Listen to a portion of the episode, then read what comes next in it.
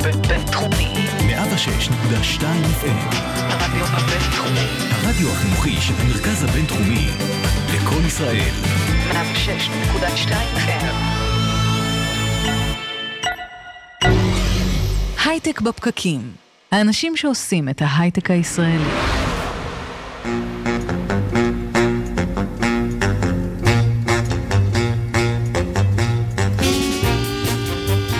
בוקר טוב, יום חמישי, חמישה ביולי 2018, בהרצליה עכשיו 28 מעלות, הייטק בפרקים.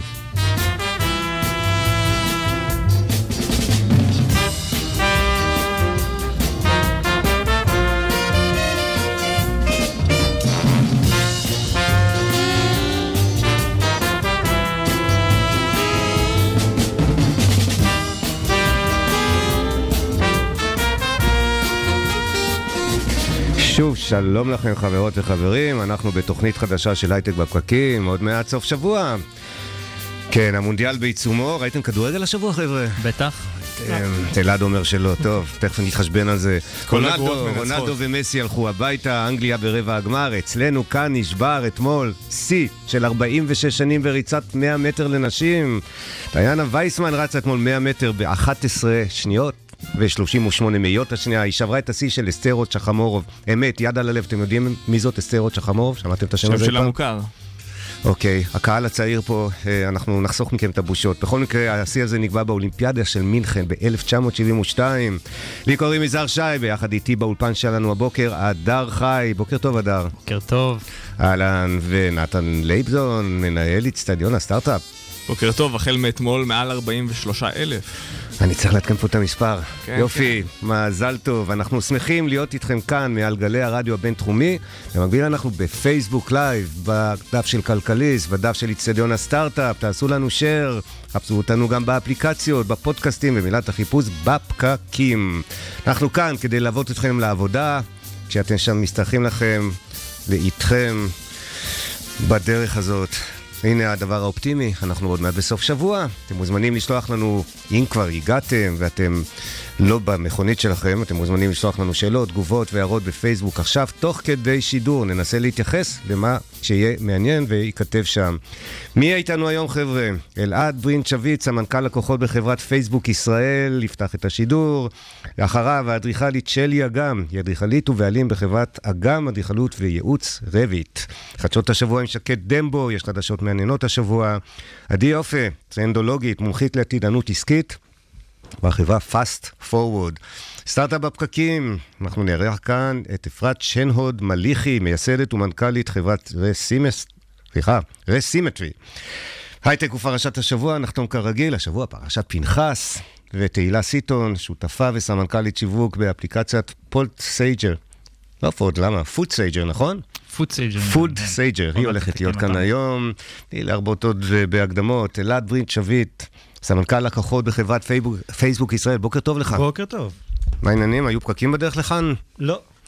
טוב, קודם כל אנחנו נודה לך באופן רשמי בשם אה, מערכת הייטק בפקקים, שאתם מארחים אותנו כבר שנתיים? משהו כזה, נכון? קצת יותר, כן, מאז ימי BeLive כן, השמחים. אז אה, תודה לכם שאתם מארחים אותנו לייב, אנחנו נהנים, ואיתנו נהנים אלפי אנשים שצופים בנו לייב, ואחרי זה בהקלטות. וזה אולי מתקשר ישירות לנושא שרצינו לפתוח בו הבוקר, אלעד. אה, עולם ה-B2C הוא עולם אה, מעניין ואולי קצת אה, נתון בסימן שאלה, אבל לפני שניכנס אליו, מה זה B2C? מאוד פשוט, זה, B2C זה בעצם כל העסקים שאנחנו בתור אה, אנשים רגילים מכירים. זה כל חברת צרכנות שהייתה קיימת במשך עשרות, מאות שנים, החל מקוקה קולה, נייק ודרך אובר, לצורך העניין. אז B2C, Business to Consumers, והייתה הערכה כזאת אה, לגבי ההייטק הישראלי, בטח מה שאמרו עלינו בעולם, זה שאנחנו לא יודעים לעשות B2C, אנחנו טובים בלייצר תוכנות ומכשירים וכל מיני דברים גדולים לארגונים, אנחנו לא באמת מבינים בעולם ה-consumer, הצרכן הסופי, כי הוא רחוק מאיתנו. תרבותית אנחנו לא שם, אנחנו מדינה קטנה, מוקפת, באנשים שלא אוהבים אותנו. אתה טוען אחרת? יש סיכוי לסטארט-אפים ישראלים שמבינים את עולם ה-B2C, לפרוץ ולהגיע בגדול לעולם? לגמרי. תראה, אני, אני קודם כל חושב שלא אומרים עלינו בעולם. אנחנו אומרים על עצמנו, כשאתה, אני נמצא, נפגש עם הרבה מאוד יזמים, הרבה מאוד קרנות, ותמיד זה מין, אה, כשאתה מעלה את הסיפור של B2C, יש מין אה, מגלגלים עיניים, אומרים כן, כן, כן, אבל אנחנו לא B2C.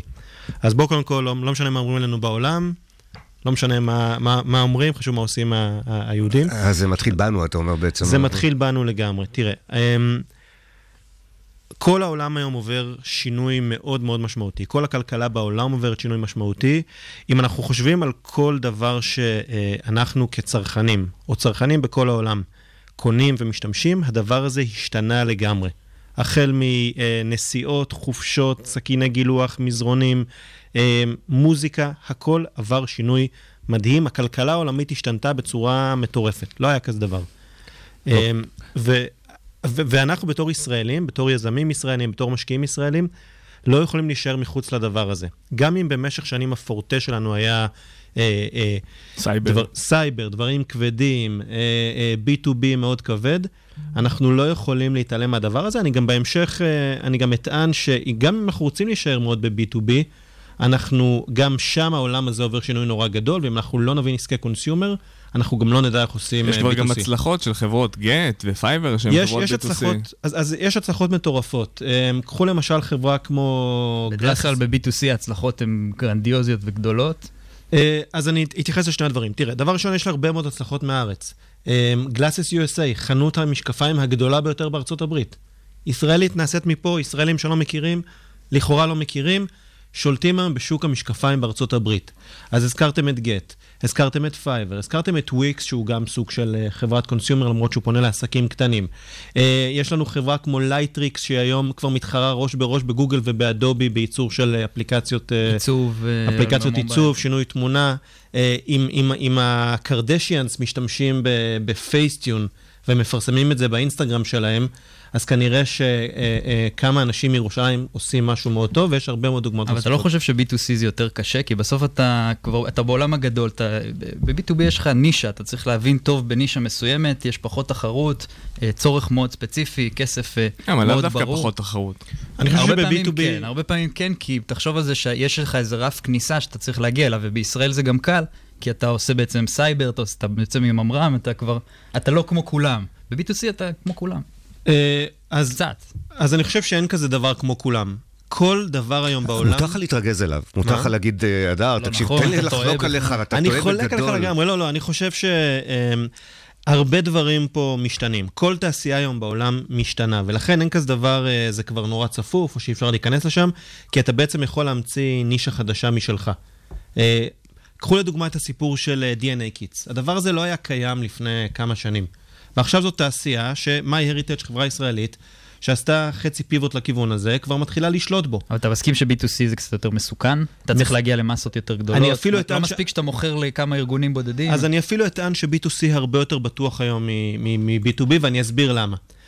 ב-B2C, ה- הצרכנים היום, וזה גם עניין של השנתיים, שלוש האחרונות, צרכנים היום כבר למדו לשלם על דברים חדשים.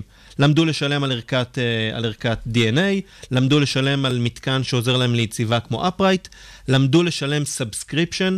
תחשבו רגע כמה אנשים היום משלמים subscription לאמזון, לנטפליקס. צרכנים בעולם למדו לשלם באופן אה, קבוע.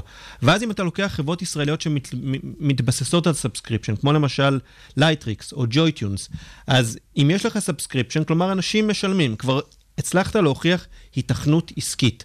אם אתה מצליח להוכיח היתכנות עסקית, אתה הרבה יותר בטוח כשאתה, כשאתה בא לגייס כספים נוספים, כי אתה יכול עכשיו להגיד, אוקיי, יש לי אנשים משלמים, הדבר הזה עובד, תנו לי עוד כסף, אני אצליח עכשיו להתרחב, בניגוד אגב ל-B2B, שבו יש לך פתרון, אתה מסיים להרכיב את המוצר, זה מאוד מאוד יקר, אתה צריך לקחת צוותי מכירות ולהתחיל למכור את זה. מה אתה שאתה לא אומר יודע זה סופר את זה. מעניין, כי ב-B2C הרבה פעמים יש, אה, מסתמכים, היו פעם מסתמכים על פרסומות, על, על זה שאני אגיע לקהל מאוד גדול, נכון. ואז אני אמצא איזה דרך לעשות מוניטיזציה. נכון, כן, אז לפני כמה מודל שנים- עסקי שכבר נמאס לשמוע אותו לפני כמה, אז ומחפשים אני משהו חושב יותר שזאת מעניין. הסיבה שבגללה אה, קרנות אולי פחות מאמינות ב-B2C, כי כולם נכוו מזה בצורה זו או אחרת לפני כמה שנים. אני אעשה אפליקציה שכולם ישתמשו, בדיוק, אני אהיה. פייסבוק הבא, אני, אני, הבא. אני, אביא, אני אביא הרבה מאוד משתמשים, אנחנו נפצח מודל עסקי אחר כך. זה לא נכון, זה לא קורה.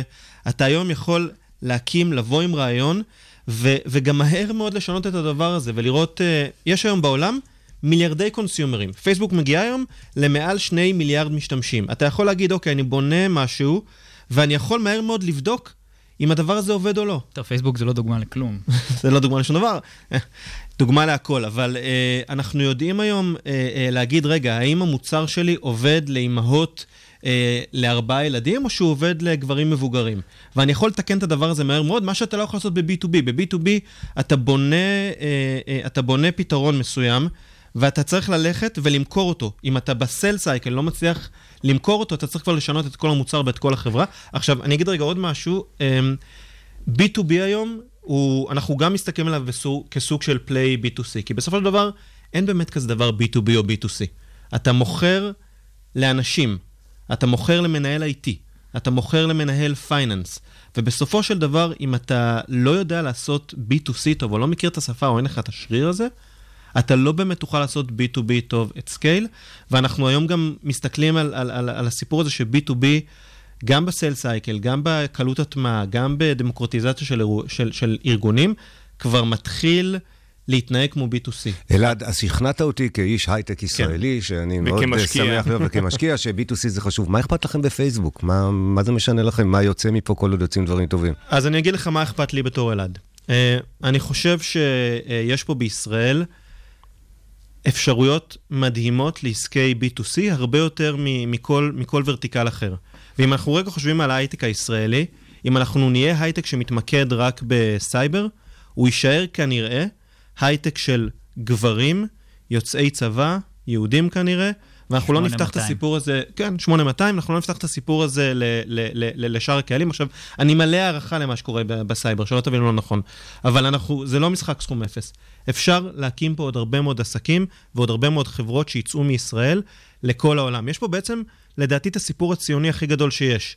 אנחנו יכולים להקים עסקים שיגיעו למיליארדי אנשים בעולם. אנחנו לגמרי בעד. במסגרת הכובע המקצועי שלך, אתם גם עוזרים לעסקי B2C בישראל כן. להתפתח? אז אנחנו, אה, אנחנו באים היום, אה, החל משלב ה-early stage, אה, דרך כמובן שלב שכבר, כשיש מוצר ופוסט-A, וכמובן בשלבים מתקדמים יותר, ואנחנו בעצם עוזרים לחברות האלה לנסות להבין את צרכן הקצה בצד השני של העולם. זה אתגר עצום, זה אתגר מטורף. אמריקאי שבונה סטארט-אפ, מכיר אמריקאים, יודע לבנות לאמריקאים. ישראלי צריך להכיר אה, אמריקאים וגרמנים ואנשים מארגנטינה, ואנחנו עוזרים להם להבין את זה לא רק, ב, לא רק באלמנט השיווקי, גם באלמנט של המוצר, ממש באסנס של המוצר. שזה ו... גם הרבה פעמים יכול להיות תלוי תרבות, כי אנחנו ממש. ת, תמיד אומרים שישראלי זה לא כמו אמריקאי, למרות שהרבה נכון. פעמים ישראלים אומרים נתחיל פה בישראל, אחר כך אתה לוקח את זה לארה"ב, אמריקאי זה משתנה. לא... לא, לא, אני חושב שהרבה מאוד עסקי B2C אנחנו רואים שמתחילים דווקא אה, בשווקים אחרים. אחד הדברים, אגב, המעודדים שאנחנו רואים, חלק מעסקי ה-B2C דווקא לא מתחילים ב- בארצות הברית. דווקא בבריטניה, שהיא שוק נורא נורא נורא מתוחכם ונורא... גם בגלל הברקזיט? מה? לא, לא, הוא שוק, הבריטים הם צרכנים מאוד מתוחכמים, הם מסתכלים על כל המדדים של e-commerce, הוא כפול מארצות הברית, שימוש במובייל כפול מארצות הברית, אה, רכישה ממובייל.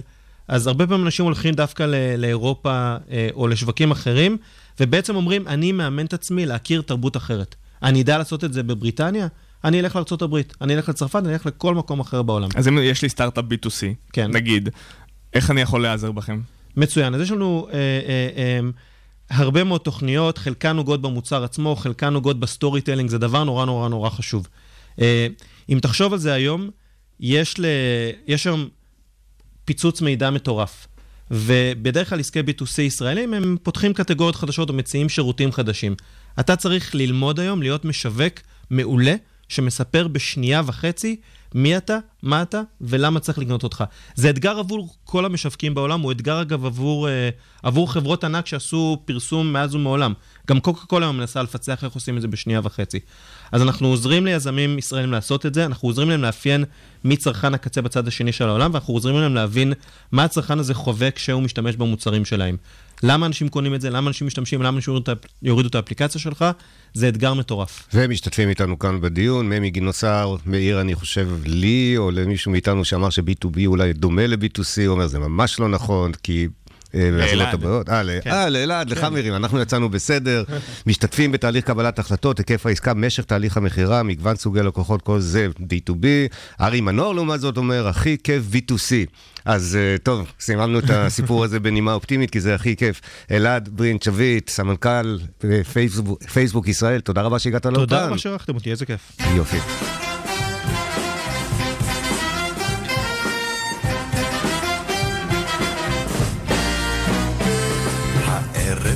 יצאנו לחפש את קופידון בין חורש ושדות, את זהו השדון.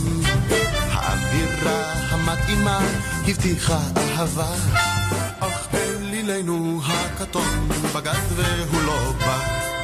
בוא נא קופידון, טול הקשת ילץ, בוא נא הנה מחמדנו, שלח אלינו איזה חץ.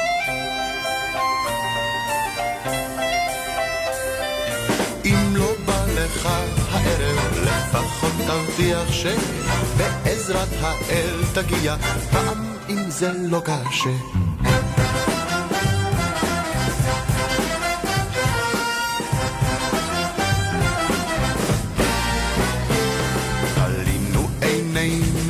ענן ועננה, כוכבת וכוכב, מדרכת וגינה. בוקר טוב גם לכם, שחר מטורין, בוקר טוב מתל אביב, הוא מברך את כל אוהבי ה-B2C וגם ה-B2B, רועי אורון אומר לנו בוקר טוב. גלי זנד מקיבוץ אור הנר, בוקר טוב גם לך, בוקר טוב למי שמצטרף אלינו כאן גם בכלכליסט. ובעוד אנחנו משוחחים כאן אה, בינינו, נכנסת אלינו לאולפן האדריכ- האדריכלית שלי אגם. אדריכלית ובעלים בחברת אגם אדריכלות וייעוץ רביט. אמרתי נכון את המילה רביט? נכון. שמחים שאת איתנו. נוודות דיגיטלית. אכן. נשמע לי נורא ואיום. אה, זה בדרך כלל לא אתה לא התגובות שאני מעודכן, אתה מקבלת. לא מעודכן? אתה לא מעודכן. כן. הצירוף זה הזה בין... זה הדבר? ספרי לנו קודם כל על מה אנחנו מדברים בבקשה. אה, הגדרה של נוודות דיגיטלית זה כל מי שיכול לעבוד דרך המחשב, שהעבודה שלו לא תלויה במיקום גיאוגרפי. ואז זה מאפשר לעבוד בעצם מכל מקום. יש אנשים שעושים את זה מהארץ, ויש אנשים שמטיילים בעולם, כמו שאנחנו משתדלים לעשות. אבל לא כל אחד אה, שעובד רק מהמחשב הוא נווד דיגיטלי, זאת אומרת, אה, זה לאו דווקא הכרח המציאות. אבל הרבה אנשים עובדים מהמחשב. נכון, אבל uh, הרבה אנשים לפתור? עדיין צריכים להגיע למשרד, לפגישות פיזיות, זאת אומרת, להיות נוכח במקום. והנוודות בעצם מנתקת אותך מהקשרים הפיזיים, ואם אתה צריך לעשות פגישה, אתה עושה אותה בווידאו. אז את נוודית דיגיטלית. כן. זה כיף להיות נווד? כאילו, זה מרגיש כזה בודד, אה, להתהלך בכל מיני רגע, בואי מקומות. נגדיר, ש- טוב, תגידי לנו, זה ככה, נווד זה אומר שאת מטיילת בעולם? את עובדת, או נווד זה תל אביב, הרצליה, יפו, בת זה ים? לא נחשב, זה... לא יודע, לא. אה, נווד אפשר קטן. לנווט גם בארץ. אוקיי. אה, שימו לב, זה- לא, לנווד. זה הומלס, בארץ זה הומלס. אמ, אז יש לנו בית, אנחנו האמת עוד שבועיים מפנים אותו, ואני אומרת אנחנו, אני ובן זוגי, אז בעניין הבדידות אה, זה מאוד עוזר, שאני מטיילת עם בן זוג, אבל יש קהילות נוודים בכל העולם. אה, ויש קהילות מאוד ענפות באינטרנט, בפייסבוק, אה, ואפשר למצוא את שם באנגלית האלה. נומדס. דיגיטל נומדס, כן. אנחנו סו-סו נומדס, ואנחנו באמת מתחברים לאנשים מכל מיני מקומות, גם ככה מוצאים את המקומות שאנחנו חיים בהם, את הדירות שאנחנו שוכרים בחו"ל, וגם אה, אם רוצים למצוא מרחב עבודה משותף, מישהו שככה יעגן אותך, אז אה, אפשר להגיע. זה לא. מפריע לעבודה לפעמים? אה, אין אה, בעיות קצת בזה שאת נמצאת במקום אחר והלקוח רוצה לפגוש אותך ואת לא יכולה לפגוש אותו? אה, אז קודם כל, כן, יש בעיות, זה לא מושלם. אה, יש, איבדתי הרבה לקוחות שפשוט לא מוכנים לעבוד בצורה הזאת, במיוחד בתחום האדריכלות. אה, אני בעצם עשיתי איזשהו פיבוט, ועכשיו אני מתעסקת במין תחום נושק.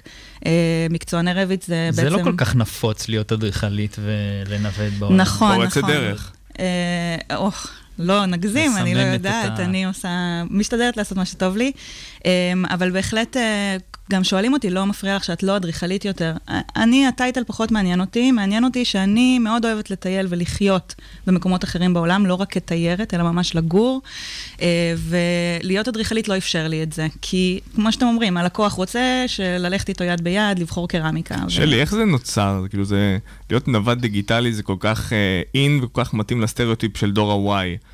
אה, זה נוצר בשנים האחרונות מכל החופש הזה, מהאינטרנט, מזה שאתה יכול להשתכר אה, בכל מקום, לעבוד אפילו מפייבר או אפוורק, אתרים כאלה שמאפשרים לך להיות פרילנס, או שזה משהו שחשבת עליו? או שאתם דור שנמאס לכם ואתם בועטים בכל המוסכמות ו... אני לא יודעת אם בגיל 34 אני נחשבת דור ה-Y. בקצה, לא... בקצה. אני ממש בקצה על כזה, הגבול. כן. Um, בהחלט האינטרנט מאפשר את זה, אבל אני בטוחה שהיו אנשים שחיו בצורה כזאת ובעצם מצאו עבודות במקומות שונים בעולם כבר הרבה מאוד שנים. היום זה פשוט הרבה יותר קל. לא, אבל איפה זה התחיל אצלך? אצלי זה התחיל uh, מזה שמאסתי בעבודה משרדית uh, במשרד אדריכלים, זה היה לי ממש uh, שוחק וקשה. Uh, למזלי גם, בגלל שזה לא הייטק, גם לא הרווחתי הרבה כסף, ולא היה לי את התנאים האלה שפיתו אותי להישאר יותר מדי. אז זהב. לא יצאתי לעצמאות, ובעצם ביציאה לעצמאות הייתי צריכה להחליט לאן מועדות פניי, האם אני נשארת אדריכלית, איך אני רואה את החיים שלי, מה סדר עדיפויות בעצם.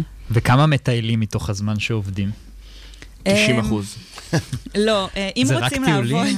אם רוצים לעבוד ולקיים את העסק, אז אי אפשר לטייל כל הזמן. יש את הספר המפורסם של טים פריס, ארבע שעות עבודה בשבוע, כן, שנראה לי היווה השראה אה, להרבה מאוד נוודים. בהחלט, גם לי הוא היווה השראה מאוד גדולה, מאוד נפלו לי הרבה היה, הוא אסימונים. נכתב עוד בתקופה גם שזה היה קצת פחות נפוץ, ומאז המגמה מאוד השתנתה. אה, נכון, הוא ממש היה אחד מהראשונים, בגלל זה הוא הרוויח כן. המון כסף מזה, אה, וכל אלה שבאו אחריו קצת פחות. אה, לגמרי, מפרגנת לו, והוא באמת עזר לי. באמת עזר לי להבין מה אני באמת רוצה ומה היעדים שלי. אגב, ספר ממש מומלץ. יש לך טיפים קצת לנוודים דיגיטליים? את יודעת, זה נשמע נורא כיף. אני מאמין שיש אנשים שמקשיבים לנו ואומרים, וואלה, אני רוצה לקום ולעשות את זה. אה, אז אל, סתם. לא, אני מאוד ממליצה. Um, אני מאוד ממליצה לקחת זמן ולעשות קצת מחקר, באמת לברר עם עצמך מה הדברים שאתה באמת רוצה, ולא um, מה, להמשיך ללכת במסלול שאנחנו רגילים אליו. Uh, יש פה סיכון. יש פה הרבה ויתורים שצריך לעשות, זה לא קל וזה לא במטה קסם וזה לא מהיום למחר, זה משהו שצריך לבנות לאורך זמן, את היכולת להתפרנס בעצם מעבודה אונליין. איך שומרים על זוגיות אה, כזו? קודם כל, אני, אני מבין שבן הזוג שלך הוא גם נווד, או שהוא כן. פשוט אה, מטייל, הוא בעל הדרך? לא, לא, הוא נווד, הוא, הוא דווקא בא מתחום התכנות והוא עוסק בשיווק דיגיטלי. אז בעצם שניכם נוסעים לעבודה, רק במקום לנסוע להפקקים בתל אביב, אתם מוצאים את עצמכם על איזשהו אי באיסלנד, או ב... או העיקר שיהיה וי-פיי. העיקר שיהיה וי-פיי. כן, לצערנו לא בכל מקום יש וי-פיי. בהרבה כן. מקומות יש. לא, ויש גם אפילו- כלבה שאתם, אה, לא- עוד לא דיברת על זה. אה, וואו, לוקחים גם את הילדים. יש לנו רק עשר דקות, מה נעשה? אז הכלבה נוודת? הכלבה נוודת ביחד איתכם? היא נודדת איתכם? אה, הכלבה עד כה לא נבדה איתנו. במה היא אה, עובדת? היא עושה גיגים. היא. עובדת בלהיות חמודה. זה מביא לקוחות. כן, אז אה, כשנבדנו, היינו עכשיו אה, למשל חצי שנה בסקוטלנד, והשארנו אותה בארץ, היא הייתה אצל משפחה מאוד נחמדה. וואו, זה נשמע, במושב. זה מה, זה סיפור קורע לב, תיקחו אותה. אה, אז הש- הפעם, עכשיו אנחנו נוסעים עוד שבועיים, אנחנו כבר בוואן ווי למזרח אירופה לקיץ, ואז בחורף אנחנו עוברים לפיליפינים. אה, והפעם רצינו לקחת אותה איתנו, ועשינו לה, יש כל מיני בדיקות, נוגדני כלבת, משרד החקלאות וכאלה. עשינו את כל מה שצריך, ואז ממש אתמול, שלשום, גילינו שיש תקנה חדשה של האיחוד האירופי, שיש תקופת המתנה של שלושה חודשים אחרי הבדיקה, ולצערנו אנחנו לא יכולים לקחת. אותה איתנו. ואנחנו עוד שבועיים טסים ועדיין לא יודעים מה יהיה איתה ואיפה היא תהיה. זה בהמשך ל-GDPR, הוציאו את זה ביחד. אה, אנחנו כן. מחפשים פה אה, שותפים חדשים בהייטק בפרקים, אולי הכלבה גם יכולה לעזור לנו כאן במערכת. אה, אנחנו נמצא לה, נמצא לה פתרון. נמצא לה פתרון? כן, כן, היא מקסימה. אני גם אוסיף שיש המון אה, מקצועות, ככה לסיום, אה, באמת הרבה הרבה דברים לעשות שאנשים אה, לא תמיד מכירים, יוצא להפעיל המון אנשים ברחבי העולם, מכל מיני מקצועות, עם כל מיני יכולות. זאת אומרת, אם מישהו מקשיב לנו ומעניין אותו ככה להיחשף לעולם הזה, שיפתח פייבר או אפוורק או משהו כזה, ויתחיל ללמוד. אפשר לעשות איתך אה, עסק, אולי באחד מאזורי הנדודים שלך, פשוט נרים אלייך טלפון יום אחד ותספרי לנו איך זה לעבוד בתור נוודית, אומרים נוודת או נוודית דיגיטלית? אמ, אני לא יודעת אם האקדמיה פסקה בנושא הזה. אוקיי, נמציא את זה עד אז, אבל אפשר להתקשר אלייך, ספרי לנו איך זה לנדוד באופן דיגיטלי, בטח, אפשר לעשות אה, שיחת וידאו. והייטק כיף. דיגיטלי נודד בעולם. בשמחה. יופי. שלי אגם, אדריכלית שלי אגם, תודה רבה ונדודים נעימים שיהיו לכם ומוצלחים. תודה.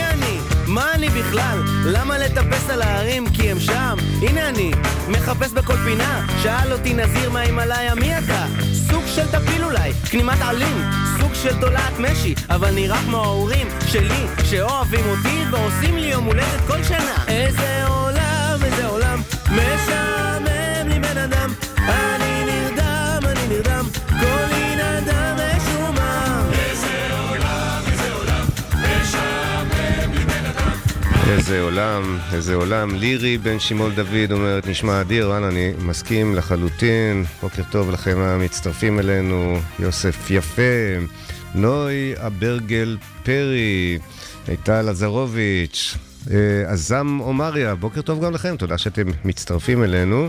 אנחנו תכף בחדשות השבוע, אבל רק כדי אה, לספר למי שצופה בנו ואולי גם אה, שואל כאן אה, שאלות, נמצאת איתנו מאזינה קבועה.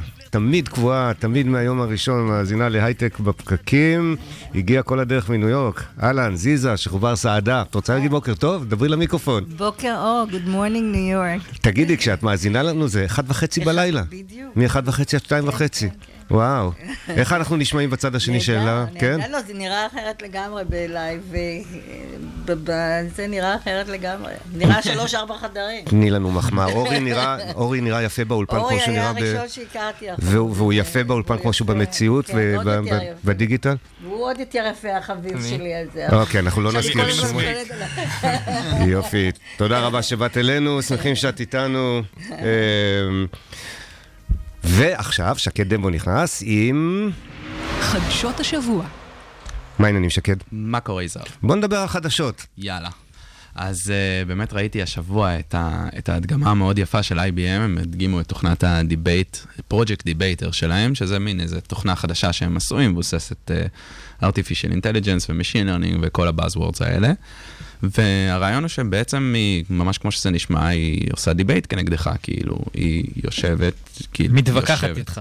כן, היא מתווכחת איתך ממש, היא מעלה טיעונים, היא, תחשוב, תחשוב כמה זה דבר מסובך, היא צריכה להרכיב טיעון, יש לה מאגר של איזה 300 מיליון קטעי עיתונות ומאמרים ו, ומה שאתה לא רוצה, ואינטרנט מן הסתם, והיא פשוט בונה לך טיעונים וקייסים שלמים על משהו כשאתה ספציפי. אומר היא, יש לה גם צורה או שזה סתם איזה מחשב שיושב על שולחן? אז זהו, כן, הצורה הוויזואלית שאתה רואה אותה, זה נראה כמו מעין, אה, זה נראה כמו מעין, לא יודע, דיקט גדול כזה משחור, אוקיי? יש שיש לה שם לדבר. הזה? הם קוראים לזה פרויקט Debater, למכונה עצמה אין שם. ב- נתן? BD. זה- זה עוד מעט. שאלתי אותך כי בעונה האחרונה של Silicon Valley, סדרת הקאלט של, אה, של כולנו בעצם, יש שם פרק שכמה חבר'ה, אני לא אעשה ספוילר יותר מדי, אבל כמה חבר'ה מתאהבים במכונה מבוססת אה, וואי, AI. אתה לא יודע כמה פגעת לי טוב בחדשות עכשיו. פגעתי לך? וואי, זה חשבתי החדשה הבאה שלי. גם אתה התאהבת בבחורה. הדיגיטלית? אה, באת אוקיי. לי בול. אז אתה חייב לראות את הפרק הזה, פרק מדהים, מצחיק. בצורה בלתי רגילה. נשמע מצוין. אוקיי, אז- אז מה קרה עם המכונה הזאת? אז זהו, אז בקשר באמת פרויקט Debater, היה לה, הם הציגו אותה בעצם בשני מקומות, הציגו אותה פעם אחת בסן פרנסיסקו שראיתי, שבסן פרנסיסקו היא קטלה את כל היריבים שלה, היא ניצחה ב, ב, בסיפור הזה של ה debate. אה, זה באמת היה מאוד מאוד מרשים לראות, כי אתם יודעים, מבחינת תוכנה לבנות ארגומנט טוב, שבו היא באמת, יש לה, יש לה case, יש לה מאחור הרעיון. צריך תבינו שגם... להשקיע, זה לא סתם. כשאתה חושב על זה מאחורה, יש המון בתוך שיחה שאתה לא, אתה, אתה לא חושב על זה במודע. אבל יש לה את כל הידע בעולם, כאילו, יכולה, יש לה את זה נכון, כל בשלוף. אבל- אבל משהו תשמע. שלאנשים אין.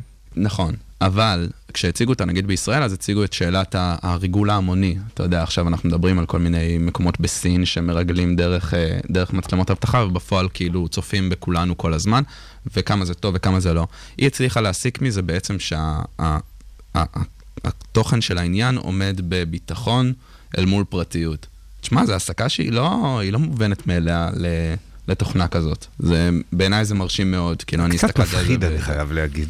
כן. כאילו, כן. וואו. בעולם אנחנו הזה- בתוכנית רגילים לפחד ממה שרובוטים מסוגלים כן, לעשות. זה העולם הזה זה של ה- כן. בעולם הזה של ה-AI, וגם מה ששמענו שבוע שעבר מטיילור ברנדס ויאלי, שדיברו בכלל על יצירתיות, אז אני כבר לא יודע... עיצוב. כן, אני כבר לא. יודע מה מפתיע ומה לא מפתיע ב-AI. פשוט כל הם יכולים לעשות מה. שבן אדם יכול. לעשות. לא יאומן, כמה שאתה מסתכל על זה יותר, אתה... זה מדאיג יותר ומרשים יותר. בכל מקרה, בישראל, מה שהיה דרך אגב חמוד, איזה סוג של גאווה ישראלית, אפשר להגיד, אה, היא לא הצליחה לקטול את היריבים הישראלים, למרות מי שבסן ינצח? פרנסיסקו. מי ינצח אותנו בוויכוח? בדיוק. אנחנו. ישראלים, מה? ובדיוק לקחתי את הכמה לא משפטים פראיירים. שאמרו עליה, כן. שזה ממש הצחיק אותי, כי זה מאוד מאוד תואם את הזה. המערכת פועלת רק בשפה האנגלית, ואינה תואמת למזג המקומי. היא לא יודעת לקטוע את דברי היריב. אין מה לעשות. זה אומר שהיא מנומסת. ישראלים היא לעשו מחכה- שתסיים את ה debate שלך, ולפי התרבות היא. האמריקאית, בסן מקשיבה לך. פרנסיסקו אני- היא הצליחה לעשות רגע, אני. אתאר לי את הבן אדם שמתווכח איתה ועוצר אותה, כאילו, כן, קוטע אותה. לגמרי, קוטע אותה. ואז נקטע. לה חוט המחשבה. כן, כן, היא זורקת טרור. בכל מקרה, הכתבה השנייה שרציתי שזה יתקשר למה שאתם אמרתם ולדאגה עם AI, שזה אחד הדברים האהובים עליכם, כמו שאני מכיר אתכם, זה שפרופסור לבינה מלאכותית נעצר עכשיו במרכז פלורידה, הוא מתמחה בבינה מלאכותית, והוא נעצר על ידי המשטרה, אחרי שהוא בעצם הטריד סטודנטית. עכשיו, אה, מה שנורא מצחיק בסיפור, כן, זה בכלל לא נשמע הייטק. זה לא נשמע הייטק. פרופסור הטריד תודה, מישהו, נו, ראיתי את כן, כן. ראיתי את גם העיניים. אני, הוא אה. התאהב בה, היה אובססיבי לגביה. כן, היה אובססיבי, עד פה זה נשמע סיפור מטרידים קלאסי, לא משהו מרגש, אבל מה הקטע? הוא פרופסור לבינה מלאכותית, והוא היה שולח לה בערך באזור ה-800 הודעות ביום, והקש ששבר את גב הגמל מבחינת המשטרה, זה היה שהוא הוא אמר לה שהוא מתכנן, שהוא בונה תוכנת AI, מבוססת AI, בדמותה, שהוא הולך לחיות איתה באושר ואושר. התוכנה תחיה איתה או הפרופסור? וואו, כן. זה כבר קריפי, זה כבר לא. מצחיק. מעניין זה- אם ה-800 הודעות היו כבר איזה תוכנת AI שהוא... נראה לי, כן, הוא- כן, הוא יש לקח. השראה מהסרט בלייד ראנר, מי שלא ראה, שם גם יש איזה רובוטית שמתחילה לחיות עם האנדרואיד, מה שזה לא יהיה, שזה כן. גם היה דוח מגעיל ומוזר שם, ונשמע עוד יותר הזוי זה במציאות. קריפי שם, זה קריפי פה. אז זהו, הכתבה הזאת הייתה מספיק ביזארית כדי שאני אביא אותה בשבילכם. תודה, תודה שחשבת עלינו. כן, אני אני יודע מה אתם אוהבים. אני רק רוצה להגיד שחן דמבו רשמה פה משהו, אה, אה, משהו כזה יפה כזה, אז יש פה חן דמבו אחת שמפרגנת לך. מכיר? אה, אפשר לדבר על זה בחדשות כן, או שנעבור למען לפ... האמת זה די מצחיק, כי דמבו, השם משפחה שלי הוא שם יחידני, אני אני לא חושב שיש עוד דמבואים בעולם שלא קשורים אליי. אז לא מכיר מכיר אותה. כל ד- אז לא- אז כל דמבו שיהיה רשום פה, אנחנו ישר לא, יודעים לשם. לגמרי, אז את חני הוסיפה אותי בלינקדאין לפני כמה זמן והתחלנו לדבר. ו- אה, היא לא אחות או סבתא משפחה או משהו. כנראה רחוקה, אני- אנחנו לא ממש יודעים את הייטק הקונקשן בפרקים בינתיים. לשירותך, מצאנו לך... ממש כמו אבודים. My heritage. אבודים, אבודים. לגמרי.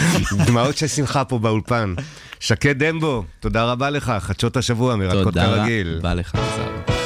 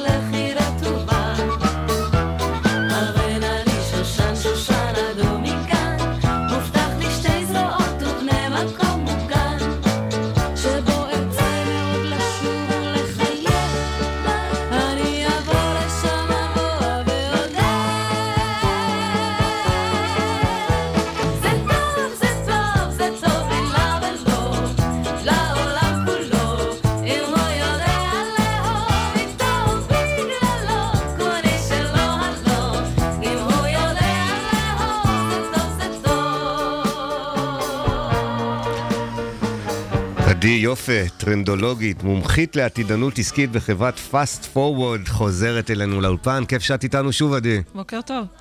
בוקר מצוין, ואנחנו מדברים על העתיד, כי טרנדולוגיה מדברת על מה שיקרה פה יום אחד. שמעת את הפינה הקודמת, על כל ברור. הדברים המפחידים? נראה לך שזה יקרה יום אחד? אנשים יתאהבו במכונות? ברור. אה, זה ברור. זה ברור. אם זה ברור לה, אז זה קצת את מדאיג. אומרת, זה כבר לא מדע, זה כאילו לא עתידנות, זה סתם. כן, זה כאן. תראו, זה- אז הכל עניין של איך שאנחנו מסתכלים. בואו נדבר שנייה על Waze, בסדר? לא על העתיד. קמים בבוקר, שמים Waze באוטו.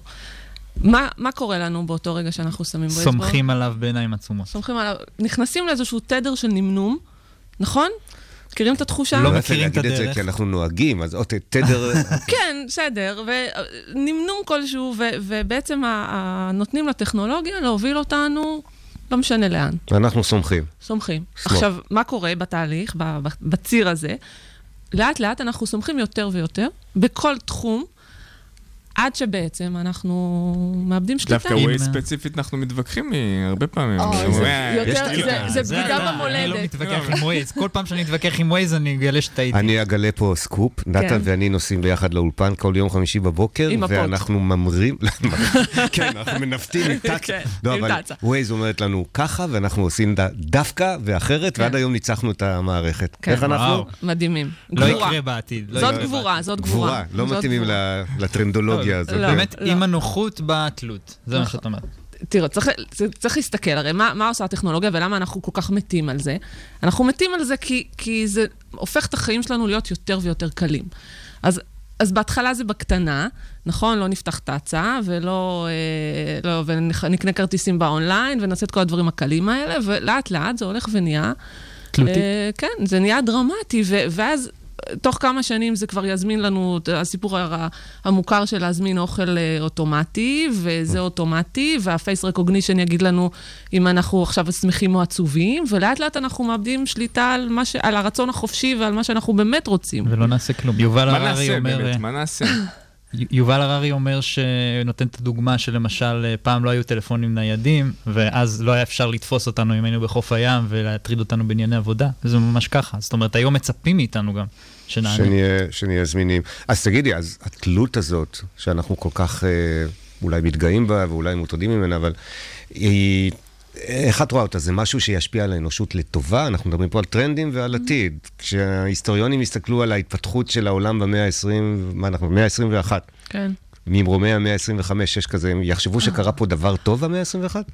תשמע, זה, תראה, יש תהליך אבולוציוני, הרבה פעמים אנשים אומרים לי, תראי, מאז המהפכה התעשייתית, אז פעם האדם היה חורש, זה, אחר כך נכנסו המחרשות האלה, ועכשיו ככה, ועכשיו הטכנולוגיה חורשת, וזה, וזה דווקא בסדר, כאילו שהחיים יהיו יותר קלים ויותר נוחים, ויהיה לנו זמן לעשות כל מיני דברים אחרים, אבל אני חושבת שאנחנו נמצאים עכשיו בשנים מאוד קריטיות, כי אנחנו בעצם נותנים לטכנולוגיה להשתלט עלינו. זה דרמטי. וזה מאוד מאוד דרמטי בעיניי. זאת אומרת, כשאתה מתחיל לנהל debate עם מכונה, מחר בבוקר היא זאת שתכריע איזה מחלות יש לך, ומחרתיים היא תגיד לך בכלל לאיזה סרט אתה צריך ללכת. עכשיו, הכל מי- תחת... עם מי אתה צריך לצאת לדייט? ועם מי אתה צריך לצאת לדייט, והכל תחת זה הרבה יותר נוח. אז מה אנחנו צריכים לעשות? לקחת אה, החלטות בעצמנו? אז אם אתה שואל אותי, אם אתה שואל אותי, אני? הכנסתי, אני הבאתי את הטרנד של מצב טיסה. ברצינות אני אומרת, אני, כאילו, הרבה פעמים אני שמה את עצמי על מצב טיסה, ואני אומרת, שנייה, בוא נהיה רגע בשקט.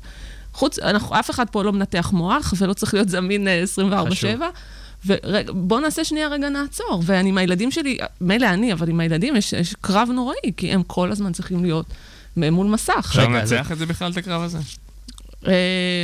בהמשך לזה, את צופה טרנדים חלופיים של דברים כמו שאת אומרת? כן, אולי פתאום יהיה איזה, אולי אז- הגענו לפסגה, ואולי עכשיו פתאום נתחיל לראות אנשים. אז כבר שנתיים יש... יבינו תח- שזה לא נוח כל כך. אה, אז, אז כן, אז כבר שנת, יש נתון נורא מעניין אה, של קניית תקליטי ויניל שחורים. עכשיו, זה נורא מעניין, אני ראיתי אותו ככה באימפקט לפני שנתיים, וכתבתי עליו תחזית שקראתי לה של המערות. ואמרתי, תראו, אנשים רגע חוזרים אה, שנייה אחורה, וכשחזרתי לנתונים של מכירת תקליטי ויניל, היה נתון מהמם, מ-2007, שזו השנה שבעצם אייפון, פייסבוק, בכוח שלהם נכנסו, מתחיל גרף שאנשים קונים יותר ויותר ויניל, עד ממש השנים האחרונות שעברו את מספר ההורדות הדיגיטליות, זה המספר. עכשיו, מעבר לטיזר החמוד, הגימיק של תקליטי ויניל, מה בעצם אנשים רוצים לומר לנו? הם אומרים לנו, תקשיבו, חברים, אנחנו רוצים גם, כאילו, גם את המוכר. גם להישאר ברומנטי גם ובעבר. להישאר ברומנטי. השאלה אם זה גם- משהו רגעי וקטן כזה, משהו שלא יחזיק מעמד, כאילו רגרסיה ירדה לצורך עלייה, שזה עתיד שאי אפשר להימנע ממנו. ברמה הטקטית כן, ברמה היותר מהותית, אני חושבת שאנשים בעצם צועקים לכולם, תנו לנו משהו, תנו לנו, תחזירו לנו את השליטה על החיים שלנו, וצריך שמישהו ייקח את ההזדמנות הזאת ויעשה איתה משהו. וואו. אנחנו uh, בעד לקחת. יש לך טיפים פרקטיים איך אנחנו יכולים לשלב בין הטרנד הזה של להיות תלויים לגמרי וכולי, לבין טרנד של מצב טיסה ו-fear of missing out וכל מיני דברים טובים. לא. אוי, וואו. קיווינו שתצילי אותנו, עדי. חבר'ה, לא, מה אני יכולה, אין מה לעשות, לא, תקשיבו, לי יש טיפ. יש טיפ. לא, רגע, אני רק אגיד, עכשיו זה אפס, אנחנו עכשיו במצב של אפס או אחד. תראו, אפל, נניח, במפגש המפתחים האחרון שלה, הציגה את היכולת הזאת של בואו בוא נגיד לכם אה, אה, כמה אתם בנייד. נכון? הם הציגו את היכולת הזאת. נציג לכם כמה אתם בני הדג, כנראה גם מאותו נרב כזה שאומר לאנשים, הנה, הנה, אני אפל הגדולה, אני אגיד לכם. מה שנקרא in your face. In your face, כן, אולי זה ילחיץ אתכם, כאילו אם בן אדם מכור, אם יגידו לו, יעמדו עם שלט, הנה אתה מכור, זה מה אנשים- שיגרום לו אנשים להיגמל. יסתכלו ויגיד, אה, אני לא 100% מהזמן, וואו, כן, בוא ניגמל, עליי." בוא ניגמל, כן. אה, אז כרגע זה במצב של 0 או 1, שמישהו ימציא משהו. ממי גינוסר כותב לנו, התלות מובילה גם לניוון מחשבתי ופיזי. נכון. הניוון המחשבתי, אני יכול לחשוב עליו, יכול להיות שגם בעולם הפיזי, אולי אנחנו מגדלים אגודלים גדולים יותר, אולי בעוד 200 שנה... תשמע, אנחנו לא זזים מהבית, זה גם נכון. אתה מבין? אנחנו לא זזים מהבית. עכשיו, כל הטכנולוגיות עובדות על זה שלא נזוז מהבית. הרחפנים יביאו, זה, זה יביא, הכל יגיע עד אלינו, לא צריך לצאת. אז צריך להפוך להיות נווד דיגיטלי. בדיוק, זה לא סתם קורה אגב. אגב, טיפ אה, טוב זה אולי להתחיל אה, לייצר לעצמנו הרגלים שהם כבר ככה מראש מונעים את כל ההתרגלות הזאת לנוחות. למשל, הרגל שהחלתי על עצמי אה, זה, זה זמן ללא דיגיטלי מ- מהערב עד הבוקר שאחרי עד שעה 10 פחות או אתה עם יותר. הטלפון שלך מחוץ לחדר. ב- כן, אתה עם רציני? מחוץ אי לחדר. אפשר להשיג אותך. אחרי עשר בלילה? אי- אפשר, אה, אתה יודע, לפעמים אם אני קובע עם מישהו שיחה, אבל בעיקרון... רק בטלפון קווי. כן, זה הדר, סוג של, ספקות- אה, ספקות עולות פה לגבי התאמתך למערכת. מה, אנחנו פה מערכת של 7 על 24. אה, זה מצב טיסה קלאסי, כן. מצב טיסה, אה. הנה, כמו שאת אומרת, וזה הופך אותך ליותר... אה, הטרנדולוגית, זה נראה שהדר מתחיל לקבוע טרנדים. ברור. חמורים שאנחנו ביותר. פה, כן, ברור. אנחנו פה מכריזים על טרנדים פה בשידור. לגמרי. עדי יופי, טרנדולוגית, השארת אותנו די תוהים, מתלהבים אך אה, חוששים. מישן אקומפלישט, מה שנקרא. תודה רבה שהגעת אלינו שוב. תודה לכם.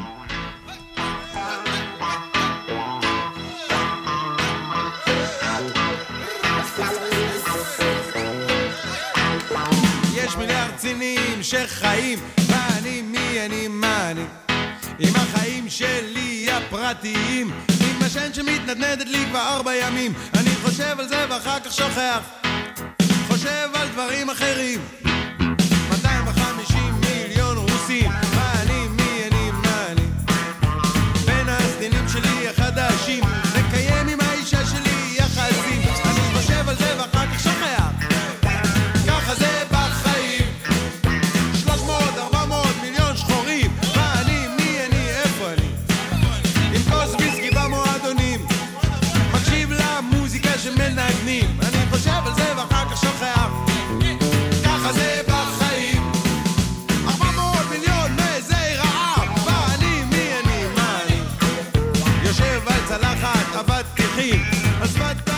וסיון קלר איתנו עם... סטארט-אפ בפקקים. תודה רבה, יזהר. אז uh, היום אנחנו מארחים את אפרת שנהוד מליחי, מייסדת ומנכ"לית בחברת ריסימטרי. ריסימטרי. בעצם אה, סימטריה קשה להגיד מחדש. את זה, אה, גם אני התבלבלתי, את רואה? כן, כן, לחלוטין. זה סימטרי. כן. אגב, אתם ידעתם שאם אתם יושבים שעות ארוכות, אה, כולם מבינים שזה בעצם, אה, זה, זה לא כל כך בריא, אבל אה, זה יכול לגרום אה, ממש למחלות. בין היתר, כמובן, השמנה, מחלות לב, סרטן, סכרת, אה, אה, הרבה מאוד דברים. אה, ודמיינו לכם על בן אדם שבעצם לא יכול אחרת, זאת אומרת, בן אדם מוגבל שלא יכול בכלל לאפשר לעצמו אה, ללכת ולעשות איזושהי פעילות גופנית כזו או אחרת. אה, אז מכאן אני אשמח להפנות אה, אלייך בעצם, אה, שתסבירי מה החברה עושה. למעשה, מה שאנחנו עושים, כל הבעיות שמנית קודם, שפוגעים באנשים בריאים, אצל אנשים עם מוגבלות שיושבים בכיסאות גלגלים הרבה שעות במשך, במשך היום, אותן בעיות מתרחשות גם אצלהם, אבל הרבה הרבה יותר חמור ובקצב הרבה יותר מהיר. אנשים שיושבים בכיסא גלגלים הם למעשה מנהלים אורח חיים יושבני. ויושבים רוב היום, והם לא יכולים להזיז את עצמם. ומה שאנחנו מפתחים, אנחנו מפתחים כיסא גלגלים רובוטי חכם, שהוא מחדיר תנועה לתוך המנח של הישיבה, והוא משנה את המנחים של הבן אדם כל פעם לשבת בתנוחה אחרת. ולמעשה, הוא הופך את הישיבה להיות אקטיבית. ולא פסיבית. איך זה עובד? ב- זאת אומרת, אם עכשיו אה, יש את ה- אה, אותו בן אדם שיושב על הכיסא גלגלים, אז א- איך, איך, איך זה עובד? הכיסא מורכב מחלקים, שהחלקים זזים ומניעים אותו לשבת כל פעם בתנוחה אחרת. כלומר, הכיסא מתכוונן באופן אה, אוטומטי, איך לפי איזשהו תכנות מראש, הבן אדם צריך פרוטוקול מסוים, או הוא, הוא מתכוונן לפי הזוויות של, של אדם שיושב עליו, איך זה עובד? זה, יש כמה אפשרויות. דבר, האפשרות הכי פשוטה היא באמת תכנות, לא תכנות אפילו, אלא הפ- הפעלה ידנית של, אה, של הכיסא. האפשרות הבאה היא באמת לתכנת את זה לפי המנחים שאנחנו רוצים שהוא יעבור כל פעם, כל 20 דקות לצורך העניין. או שזאת מכונה שלומדת, והיא למעשה לומדת את, ה, את הישיבה של הבן אדם על פי סנסורים שקיימים, ומשנה את המנחים לפי, ה, אה, לפי הצורך שהוא צריך, ש, שהאדם זקוק לו, או לפי איזושהי תוכנית טיפול, כי למעשה מה שאנחנו עושים, אנחנו מכניסים את כל הידע הטיפולי של הפיזיותרפיה, של הריפוי בעיסוק, לתוך המכשיר הזה. ותגידי, איך הגעת לרעיון? מעניין אותי איך אה, באמת, אה, מה הוביל אותך ל- ליצור כזה מוצר? אז במקצוע שלי אני מרפאה בעיסוק, ואני כבר 25 שנה עובדת עם ילדים ועם אנשים עם אה, מוגבלות, וההתמחות שלי באמת להתאים להם מכשירי שיקום, כיסאות גלגלים, זה תחום של התמחות אה, מאוד ייחודי בתוך המקצוע הזה. ולאורך השנים אני פשוט ראיתי שהאנשים, שהילדים, אבל גם האנשים המבוגרים, פשוט משתנים, והגוף מתעוות כתוצאה מהישיבה. אגב, מבחינת גילאים, אז לאיזה גילאים אתם מכוונים, או שזה בעצם לכל הגילאים? אז למעשה, אנחנו, אנחנו מכוונים לכ- לטווח גילאים רחב, זאת אומרת, ילדים, מבוגרים וגם קשישים, Mm. שיושבים רוב היום, והיום הקשישים זה בעיה מאוד מאוד מרכזית בעולם, בכלל, גם הנטל על המדינה הוא מאוד כבד, כי זו אוכלוסייה שהולכת וגדלה במהירות. אה, והפיתוח הראשון שאנחנו כרגע מפתחים ומכוונים אליו זה יהיו ילדים. ואחר כך אנחנו נרחיב. זה איזשהו סוג של תוכנית מניעה כזו? כי את מכניסה לשם בעצם את כל הידע המקצועי, אמ, את אומרת פיזיותרפיסטים וכולי, אז בעצם המטרה היא כאן היא להוביל את זה לאנשים שאני לא יודעת אם הם יכולים אה, לשוב ולהיות אה, אה, בריאים לחלוטין, אבל כן לעשות פה איזשהו סוג של טיפול. בדיוק כך. זאת אומרת, האנשים, ש...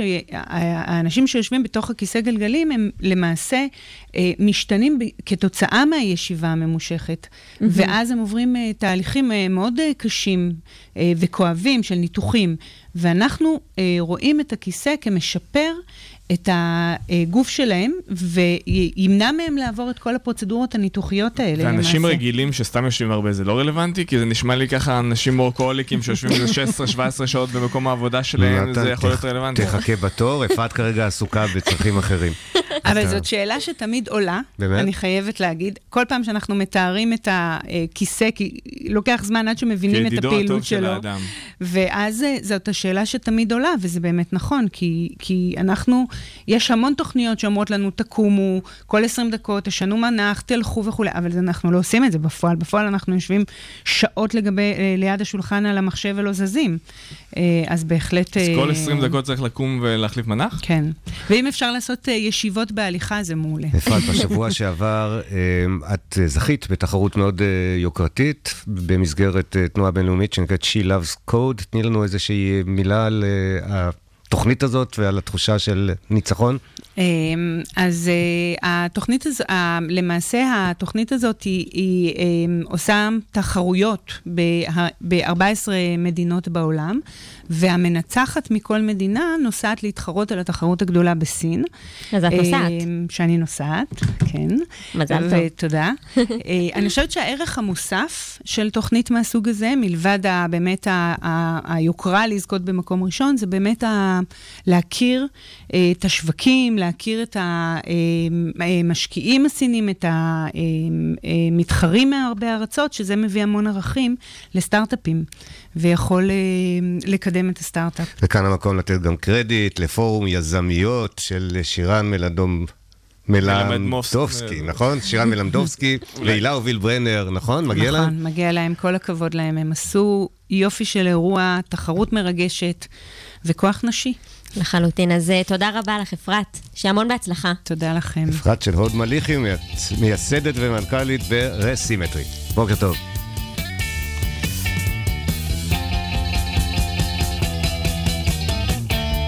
הבטיח לשלוח שירים למוסף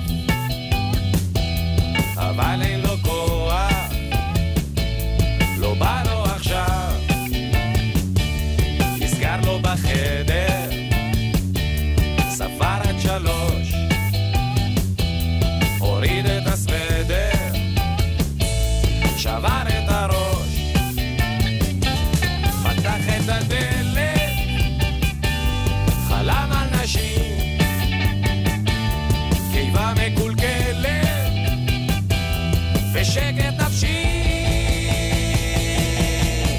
אז תשתה קפה טורקי ותתעורר. אתה המשורר, אז תשתה קפה טורקי, זה עולמי. אם לא תשיר, אז מי ישיר? אז מי חשב על בלדה?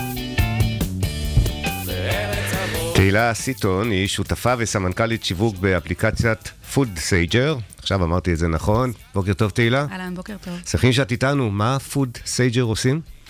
Sage זה למעשה אדם חכם.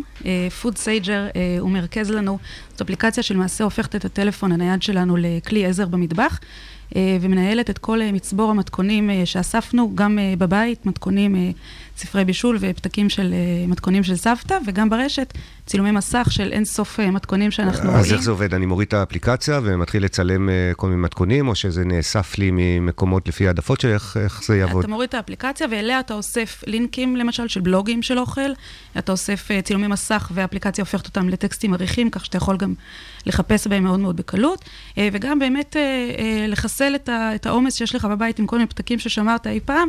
האפליקציה קוראת גם כתב יד. אה, באמת? כן. וואו. אז אה, הכל הופך בעצם לדיגיטלי, ואנחנו מסתכלים קדימה, דיברנו על עתידנות, אז אה, אפשר לשם גם, המטבח אה, הולך. כן. אפשר להוסיף תמונות של אה, דברים שאני אהבתי במיוחד. ואתה יכול גם לשתף את זה לקהילה, יש גם קהילה, אתה יכול להחליט אם אתה רוצה לשתף, אז בעצם יש לנו אה, חוכמת המונים אה, בתחום האוכל. וכמובן, כשרות וכאלה, אפשר לפי המתכונים לדעת האם אני עכשיו מדבר על מתכון כשר או לא, שמראש אתם על מתכונים כשרים? אנחנו לא, לא, לאו דווקא, זאת אומרת, זה מתכונים אישיים, כל אחד אה, בוחר איזה מתכונים הוא רוצה.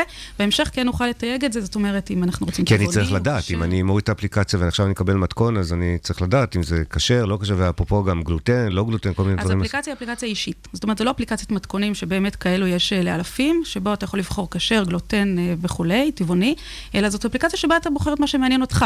ומראש תכניס את מה שמעניין אותך, אם זה כשר או לא כשר, טבעוני או לא טבעוני, זה מה שמעניין אותך, ולכן אפליקציה היא אישית. היא מנהלת את המתכונים שלך. ובואי רק נחזור על השם, כי אלפי אנשים עכשיו רצים להוריד אותה, פוד סייג'ר, נכון? סייג'ר, כן. ואנחנו בפרשת פנחס. נכון. פרשת פנחס היא הפרשה השמינית בספר במדבר, היא אחת מהארוכות ביותר ב- מבין הפרשות, נכון? נכון.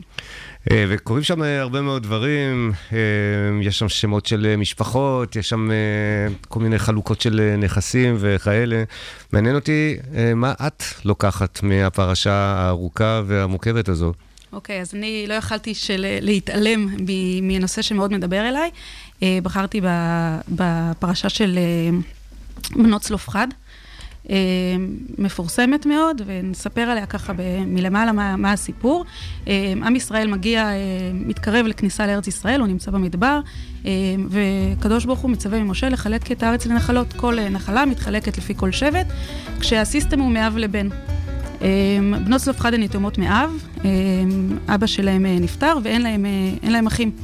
ואז בעצם לא מגיע להם נחלה. לא מגיעה להן נחלה, והן בעצם אה, באות ו- ומחליטות לערער על הסדר הקיים. אה, מיותר להגיד שזה היה מאוד אה, אה, יומרני ויוזמתי אה, אה, לגשת אה, ולעשות את זה. אני ו- אעצור אותך ואני אקריא את הדרמה הזאת. ותקרבנה בנות צלופחת, בן חפר, בן גלעד, בן מכיר, בן מנשה, למשפחות מנשה בן יוסף, ואלה שמות בנותיו. מחלה, נועה, חוגלה, מלכה ותרצה, ותעמודנה לפני משה ולפני אלעזר הכהן ולפני הנשיאים וכל העדה, פתח אוהל המועד לאמור. אבינו מת במדבר, והוא לא היה בתוך העדה הנועדים על אדוני בעדת קורח, כי בחטאו מת ובנים לא היו לו. למה יגרע שם אבינו מתוך משפחתו כי אין לו בן? תנה לנו אחוזה בתוך אחי אבינו. הם, הם רוצות את חלקן. זה נהדר. ומה עונה הקדוש ברוך הוא? מה הוא עונה? הוא עונה להן, אה, ויאמר השם אל משה, כן בנות צלופחד דוברות. אה, אז אני אתייחס שנייה לפני זה לה- להתחלה. כלומר, הוא אומר, אומר להם צודקות. בסדר, הם צודקות. הן צודקות. אני, אני אתייחס לאיך הן מגישות את הדברים, זאת אומרת, אנחנו אומרים ותקרבנה, זאת אומרת, קודם כל הם הגיעו כולן ככוח אחד, מאוחד, אה, ותעמודנה, הן באות לפני באמת הנשיאים והעדה וכל שדרת המנהיגות, מה שנקרא, ואומרות, יש לנו מה לומר, אה, שזה היה מאוד חריג, אמ, ו- וטוענות את, את הטענה שלהם, שהיא מאוד הגיונית, זאת אומרת, יש אה, מאב לבן, אין לו בנים, למה שאנחנו ניגר- ייגרע חלקנו? אה, משה רבנו, אה, אומרים החכמים שזה אחד, אחד מחמשת המקרים שלא הייתה לו תשובה. זאת אומרת, הוא לא, נשתכחה הלכה ממשה רבנו, הוא לא ידע את התשובה, והוא באמת אה, פונה לקדוש ברוך הוא, והקדוש הוא ברוך עמד המום נוכח הוא. חבורה של פאוור הוא ווימן הן שבאות... צודקות, צודקות. הן צודקות, אבל, אבל זה לא כתוב, אז מה אנחנו עושים? אמ, ו- והוא פונה לקדוש ברוך הוא, והקדוש ברוך הוא אומר, כן, בנות צלופך דוברות, כן, מלשון כנות. זאת אומרת, הבקשה שלהם היא כנה, הבקשה שלהם היא נכונה, היא הגיונית.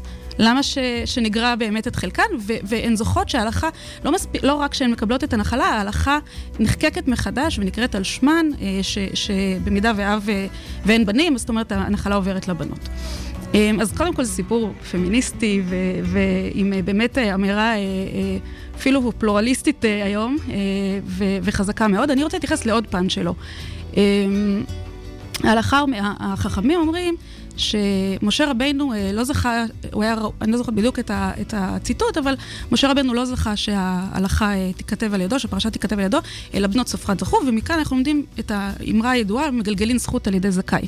השאלה היא בעצם למה הן זכאיות. זאת אומרת, הן באמת עשו משהו שהוא אחר, נכון וחריג, אבל הם עשו מש- משהו שהוא איזשהו צורך אישי שלהם, צורך כלכלי, צורך אה, אה, פרטי שלהן. איך הן הפכו להיות זוכות? הם רואים, הן חכמניות היו, דרשניות, צדקניות, הפכו להיות נשים צדקניות. בעצם זה שהם באו וביקשו, אנחנו רוצות גם נחלה. זאת אומרת, מה הערך הציבורי במה שהם עשו? אה, שזאת שאלה מעניינת. זאת אומרת, הם באו לבקש משהו? עצמם. ומה את אומרת? התשובה שלי, וכ- וככה קראתי שזה מה שאומרים החכמים, אה, היא באמת אה, בהיבט החברתי והסביבתי שהם חיו באותו זמן. העם היה באותו זמן בתקופה לא טובה. זאת אומרת, מין, מין נכאות כזאת. ו- כל ו- הזמן גם מתלוננים, כל הזמן מתלוננים, יש לנו ת- ת- מתאוננים, ויש את חטא קורח שהיה לא מזמן, ויש את המרגלים, וכל הזמן מסתכלים אחורה. אין מה לאכול. בעוד בנות צלף אין מה לאכול, יש כל הזמן באמת איזושהי טינה כזאת, ותחושה של אולי נחזור למצרים, אולי כאילו מתעסקים בזה כל הזמן. באות הנשים ואומרות, אנחנו מסתכלות קדימה, יש לנו חזון. אנחנו רואות את ארץ ישראל, הנה היא פה, אנחנו רוצות בנחלה. פתאום מדברות על מה שהולך לקרות, דורשות את שלהן, ומסתכלות בעיקר על הטוב, על התקווה, והן הפיחו רוח של תקווה בעם, ולכן הן הפכו להיות צדקניות. וכל הכבוד הפ- אולי הפמיניסטיות הראשונות ששמענו אה, עליהן? למעשה כן. יופי, יופי של פרשנות אה, לקראת אה, פרשת אה, פנחס שנקרא בשבת הקרובה. תודה רבה לך, תהילה רבה. סיטון.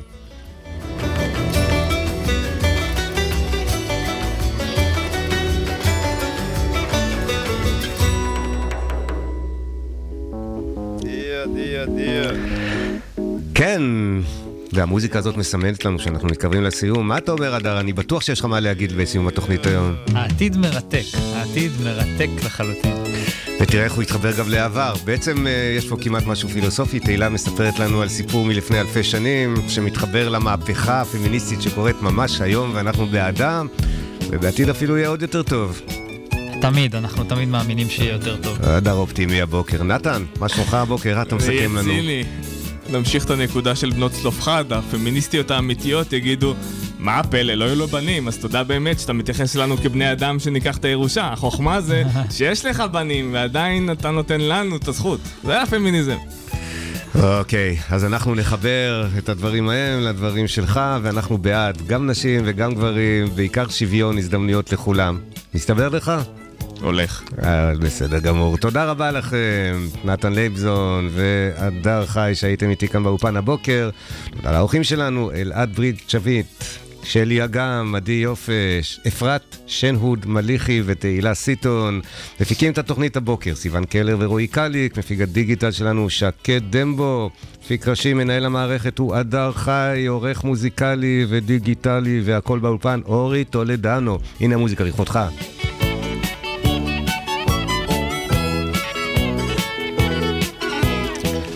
ועוד תודות לכלכליסט על שיתוף הפעולה, לרדיו הבינתחומי שנותן לנו בית כאן בכל שבוע מחדש. תודה לכם, המאזינים, שהאזנתם לנו בדרך לעבודה. צאו בזהירות אם אתם עדיין בפקקים. יום טוב ומהנה למי שכבר הגיע. ביום חמישי הבא יש לנו ספיישל מיוחד, כדאי לכם לראות את הפרסומים. הולך להיות פה שמח באולפן ביום חמישי הבא, אנחנו נהיה עם אורחים חדשים, מעניינים ומיוחדים, אנשים שעושים כמוכם וכמונו את ההייטק הישראלי. אנחנו הייטק בפקקים, להתראות בשידור הבא.